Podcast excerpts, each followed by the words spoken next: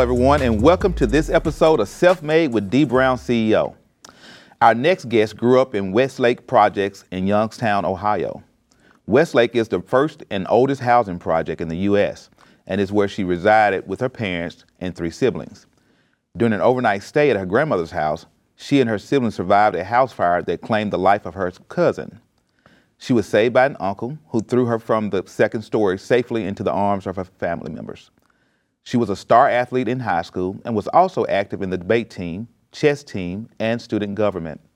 She then attended Howard University for her master's and doctoral studies, and she currently serves as adjunct professor in the executive MBA program in the Howard School of Business. She's a New York Times bestselling author who has worked in the political arena for the last 20 years.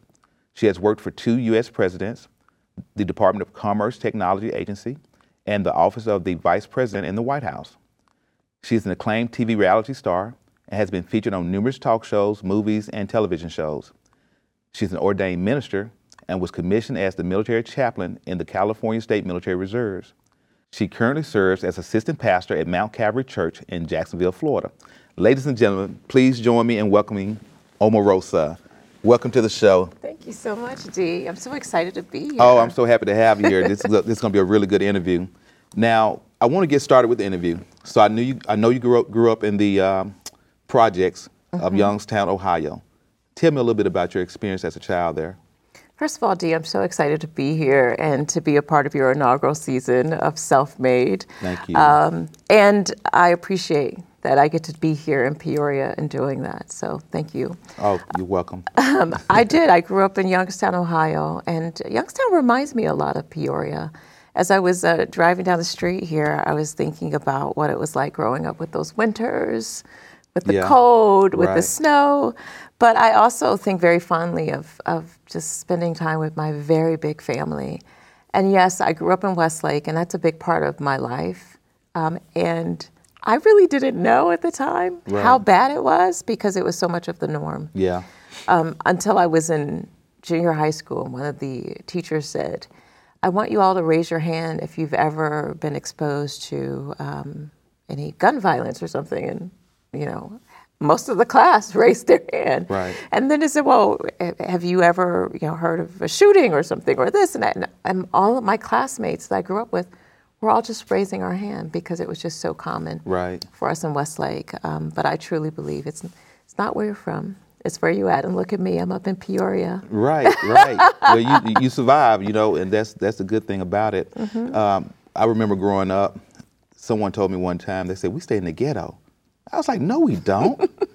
and I, and I was serious about it. Like we we don't stay in the ghetto. Right. And you don't know what your circumstances are when you've never seen or experienced anything, right? So you feel like this is it. This is it. This is just normal.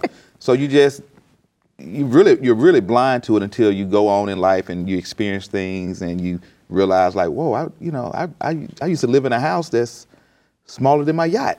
Yeah, one of your um, one of your amazing uh, producers sent me pictures that they had found uh-huh. while doing research of Westlake. Yeah, and it kind of blew my mind because I hadn't seen those pictures in a very long time. Right. But when you look at them, you know, you go, wow, I, I grew up in Brick City. Right. I grew up in Westlake. So but you know, um, a big thing going on right now uh, in the country is uh, there's a lot of focus on diversity, mm-hmm. uh, equity, and inclusion, right? and so, of course, yeah, you recently joined uh, my firm as the chief uh, diversity, equity, and inclusion officer. But I really want you to tell my viewers your stance on that subject. Uh, you know, it's the interesting thing about the timing is, Dee, at the time that um, we connected through a mutual friend. I was in a program at the Howard University School of Business studying exactly that yeah. um, equity, inclusion, and um, diversity, and getting a certification. And I was thinking, I don't know if I'm ever going to use this. Right. it's like, you know, it's like the in the in the middle of a pandemic, and I'm trying to, you know, just grow as a person and improve right. myself. And I thought, this is a great credential, but you know, a lot of this information because of the spaces that I work in may not, you know, may not apply. Yeah, may not be applicable. And then a month a month later, we end up on the phone. we end up on the phone, and I have an opportunity to work with your firm. Right. And might I say, um, in in the time that I've worked at your company, learning the statistics about the lack of representation Right. of African Americans in your field, in your Right. space, in construction, um, and the complete lack of, of women Right. in that space Right. shows that not only are you thinking about how important it is, but you're doing something about it. Right. So um, together, we want to increase those numbers and make sure that there are opportunities for minorities and women in growing out infrastructure in this country. And Right. we've heard about the Right. dialogue and the discussion about it in, in the trillion dollar um, infrastructure bill that was just passed. But it's also about the lives of people. Right. It's about health centers that you build, Yes. student housing. It's about, in, in this case, a project you're working on, a coroner's office, for instance. No Right. one thinks about those buildings and the roles that they play, but Right. working for P3, it, it's impacted me in a different way.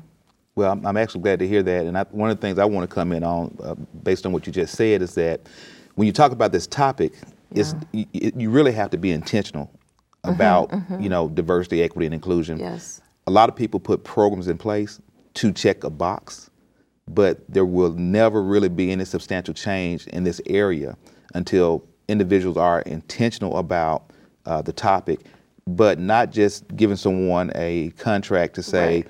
I checked the box, I did it, but also trying to make sure that you help build capacity Yeah. and, and build uh, capital and those things that are necessary for companies to grow and thrive and be uh, part of the um, communities that they, they, Yeah. And they the serve. difference is um, diversity, equity, and inclusion is in the DNA of P3. Right. right? Right. It's it's it's it's a part of who you are and what you do. We were doing an event in in Atlanta, you know, and, and it was an event to celebrate. But you also stopped and said, okay, so how are we raising money for the HBCUs in this city? Right. It wasn't like um, I'm just going to check a box, but it's a part of every single aspect of what you did. When we were in in Miami doing the Orange Blossom um, uh, Classic, raising money, raising the profile, impacting students, and meeting them at the point of their need is in the DNA of P3. And I think that that's one of the really keys to the success of your build, your business. No, I, I built that model around doing good by doing good, meaning I do good as an enterprise because I do good in the communities that I Mm-hmm. Serve. I. And so we don't enter a community and make money in that community without giving something back to that community, whether it's our uh, 10 grand for the band Mm-hmm. initiative, Uh, whether it's our summer math and reading academy, whether it's through scholarships and endowments. Uh, we're going back impacting those communities because we know that by doing that, we're going to empower that community.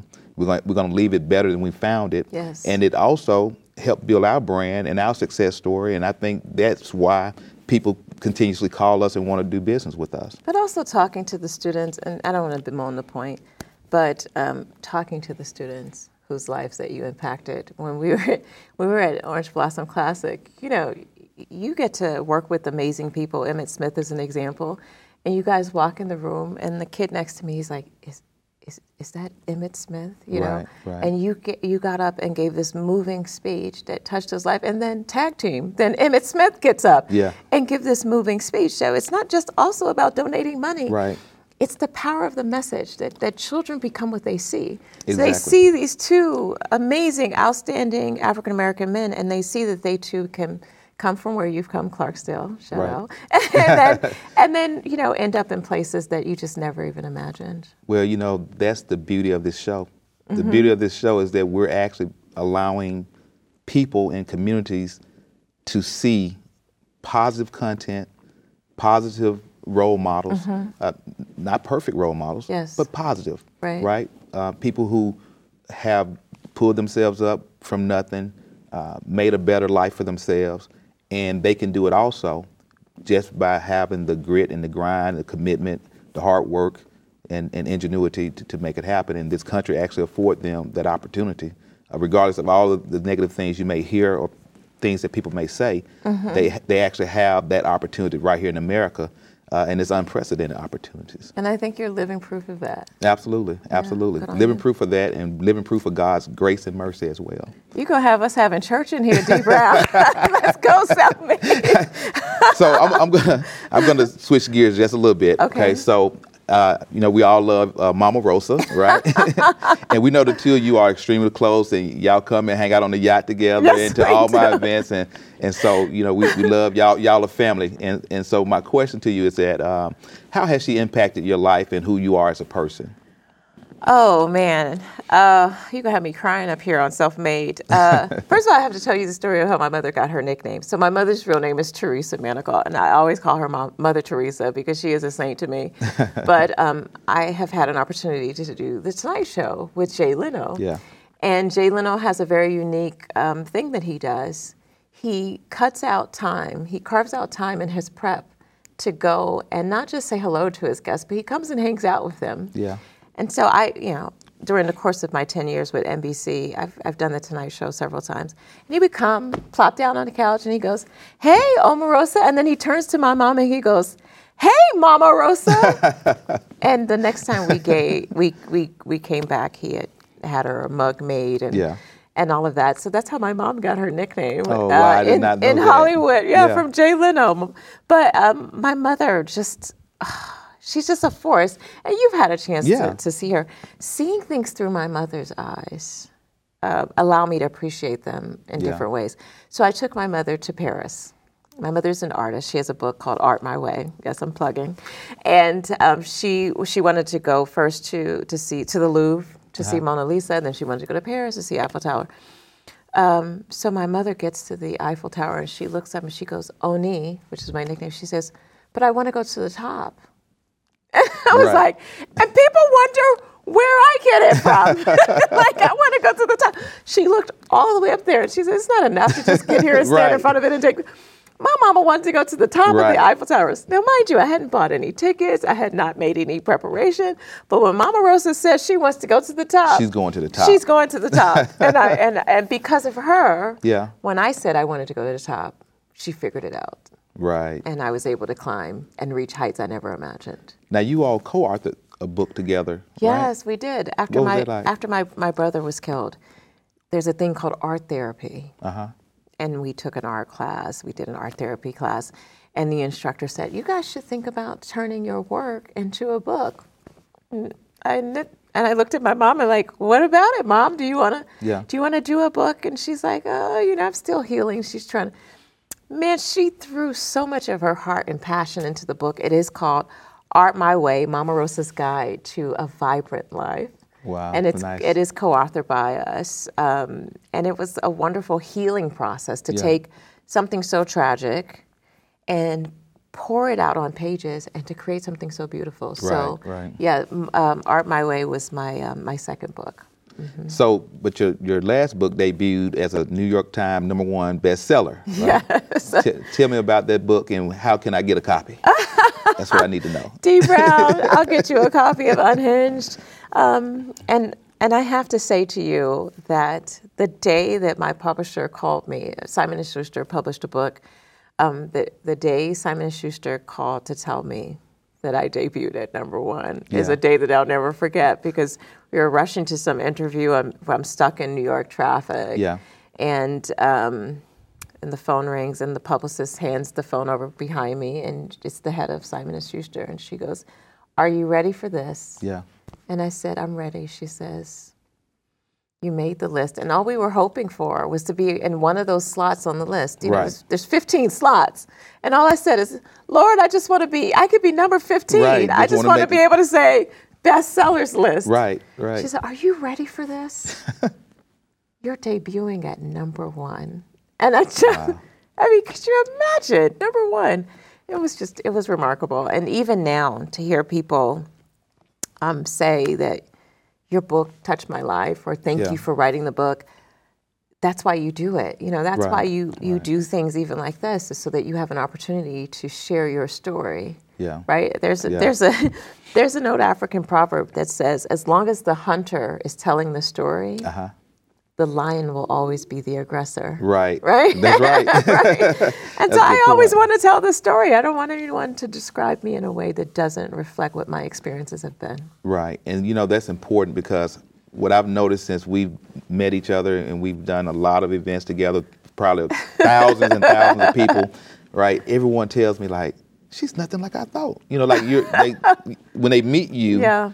you're a totally different person than what they envision based on the misconceptions uh, that are out there. Well, now, Dee, I have to address that because, you know, some of their misconceptions come from a show that I did 20 years ago, Yeah, and I recognized the impact and the power of TV. right. When I walked in the boardroom in my 20s, on fire, I was going to take over, you Yeah. know, I was going to take over network TV, you know, I was going to. I was going to take over corporate America, take over the C Right. suite, C suite. I was going to be the boss. And I can understand how that has left an impression of people that I'm still that ambitious 20 something year old Right. in New York, kicking down doors, you know, taking names, not taking no for an answer. I was extremely outspoken and aggressive, and I didn't take no for an answer. And I recognize that at the time, America wasn't ready for, um, for a woman to quite show up that way on their television Yeah. screens. And so I own a bit of that. I'm unapologetic about it, but I own that the Omarosa that they met 20 years ago was was quite something. well, you know, but the, the interesting thing about it is that everyone um, else say they deserve grace and mercy and forgiveness and compassion and empathy, right? And to evolve, and they right? they have the right to make mistakes and recover or make decisions and rebound. That's right. That's like part of what this country is all about. The But ability, not in TV. In but in- TV, they think I'm still in the boardroom of Trump Tower on Fifth Avenue negotiating a deal with Sotheby's auction house, which was Yeah. a task we did. I mean, it really is kind of frozen in time, that chapter of my life. And so I thank you for saying that because I have I have quite evolved.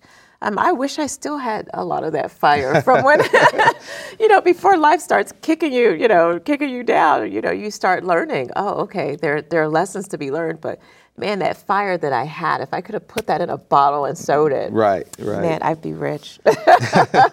Well, so you're currently enrolled part time in law school at Southern University Law Center in Baton Rouge. So tell me how this come about. Um, what's your motivation here? Okay, so I am in law school. A big part of it um, was, I- I think I shared, my, my brother was killed um, about 10 years ago. And going through the trial, there are a lot of things that I understood about the process, but I was totally unequipped, you know, to help advise my family through the situation. I mean, I could give them, you know, counseling or, or minister to them, but the legal process, I was of no help to them. And so um, I thought even then, you know, maybe maybe I'll go to law school, but I really didn't have time in my life to do it. Yeah. But boy, did that change during the pandemic. It was the first time in my life there was nothing on my calendar. Right. Like no events, no Yeah. conferences, no trips, no Right. travel. And so um, I was fortunate enough to link up with a great group of folks at the National Bar Association and your, Yes. your good friend Carlos Moore, who allowed me to actually work for, as, hi- as a paralegal Yeah. for him. Did you know this? I did not know that. I worked as a paralegal at the Cochran firm under Really? Okay. Carlos Moore. Yes, that's a true story. And um, was studying for the LSAT. I got accepted, and now I'm part-time law student. well, you know what though, I, I, I never thought about it until you just said it. But that was a really good use of time, right? I mean, there was nothing going on, right? Might as well get some more education. There was nothing. When I say nothing, Dee Brown, nothing going on. Every single conference, Yeah. event, travel, trip, even Zoom started getting canceled. So Right. I had to. I had to do something. So you spent the last 20 years uh, dealing with politics, working Mm-hmm. in different various roles. In 2013, you ran for the school board in LA. Yes. So what was your motivation there? Yeah, you did your research. uh, the woman that held the seat was just outstanding. I mean, she loved children, and the work that she did on the board was so important. And there were only two women on the board at the time. She was the only African American woman, and I, I, I really, I really thought that with her passing, maybe her work would, would go Yeah. her her legacy would be impacted, and I wanted to continue on. And the church I was serving at at the time, you know, was encouraging me to run, and It was a special election, thank God, because it was only three and a half, four months, and I jumped into the race. LA is the second largest school system in this country, and I was funding my own campaign, you know, because Yeah. I got it like that. But I did not know I was going to come up against millions of dollars uh, uh, in that race. And That's the a person, serious election in, in LA. oh, the person who won spent about $9 million and had the backing of, of some builders. Yeah. So, yeah, Wow. I didn't win. so, so do you see yourself trying to venture back into politics? Oh, um, politics is in my blood, right? I, I don't believe that elected leaders should lead without being checked. It's our responsibility Yeah. to keep that balance of power, right? And so, yes, I will remain in politics. I will hold elected officials from the school board to the city council to the mayor accountable. And I don't rule out running in the future. Yeah. When I finish my law degree, I may follow in the steps of some of the greatest judges that I know. And who knows, I may run again in the future. I'm not discouraged, and I encourage people to think about running for public office and getting Yeah. into public service. you and I have a, uh, a common passion, right? Mm-hmm. And um, that's HBCUs. Yes. Now, I did not graduate from an HBCU, but that's one of my biggest regrets is that I, I didn't take the opportunity. I started at an HBCU and then uh, Alcorn? Alcorn. Shout out to Alcorn. yeah, Alcorn State University. And then I transferred to, uh, at that time, Memphis State. But now, where I'm at in my life, understanding the significance of HBCUs and how they have stood in the gap uh, for communities of color, uh, fulfilling those educational needs uh, for us for over 100 years. Uh, I recognize that providing support uh, to those uh, institutions um, is a very, very uh, important role that I can play uh, as part of my legacy. And I know that when you were in the White House, uh, that was one of your big initiatives. So I would like for you to kind of elaborate on, on that because I know you have a, a very big passion for HBCUs as well. Yeah, thank you for asking about that because it does, it's, it's a significant part of the work that I do. And when you start talking about legacy, I, I want to be remembered as a public servant who never forgot about the institutions who gave opportunities to students who would otherwise not be admitted into predominantly white institutions, who have Right. rejected them Right. for one reason or another. But what happened to me as a result of attending HBCUs has um, it really has kind of molded me into the, the woman that I am. When I got to Central State um, in high school, elementary school, I was uh, diagnosed with a learning disability. I, you, you mentioned the librarian who helped change my life, Right. helped me to properly get diagnosed. But when I got to Central State, you know, I had I had an, enough of a grade point average to play sports, Yeah. right? So I was more of the athlete part of the student athlete. But Central State isn't that kind of that place where they pass you along. Right. Like I, I went to my math teacher and was like, "Yeah, numbers move on the page with me. This dyslexia thing doesn't." He's like, "Uh-uh, you know, we're, we're not doing that. Right. I'm going to teach you. My daughter's dyslexic. I'm going to teach you how to work around that, or I'm going to get you a software. I'm going to find you a program." And uh, Dr. Lewis would accept nothing less. And so I was probably doing my 11th and 12th grade at Central State. Really? I felt like that because there was the actual classes, Yeah. and then there was Joe Lewis's classes, Right. where he took and he worked with me and brought me up to a college level of, of academics in that particular field. So HBCUs really allowed me to find myself too. There were times when people said that I was aggressive or I was too outspoken, and then I got to a campus of HBCUs, and everybody was was- ambitious and outspoken. You know, like I found my tribe. Right. I found a place where I could be myself, where I can embrace my culture, where I could Yeah. celebrate who I was, and and even now today, as I attend my fourth HBCU, uh, I would not be Omarosa Oni Manigault if I had not attended HBCUs. Well, they they feel and play a very uh, critical role because that experience allow a, a lot of our a lot of our um, ch- children to find themselves. Yes. To uh, I mean, and the experience is like none other, right? I mean, you, it's, it's it's just a totally different uh, experience from just the whole band aspect of it, which is why we launched the ten grand for our band initiative. Um, I mean, it's just I mean, it's a it's a very very good experience, and so again, that's one of my one of my biggest regrets. Yeah, you know, I, I when I think about um, the impact that you made, even though you didn't finish at Alcorn, I think that people will remember the, your works. Yeah. And how many young people's lives that you've impacted with your generosity, not just of your resources, but of your time as well. Yeah. And D2 and Vinay both graduated from uh, HBCU. Oh, which schools? I didn't know which ones. Uh, Coahoma Community, Co- Community College and uh, Tennessee State University. Oh, wow. Yeah. Okay. So, big shout out to HBCUs. And shout out to Big V. Omarosa, it's been a pleasure. Thank you so much, Dee, for having me. Thank you all for watching Self Made with Dee Brown CEO. Without you, there's no me.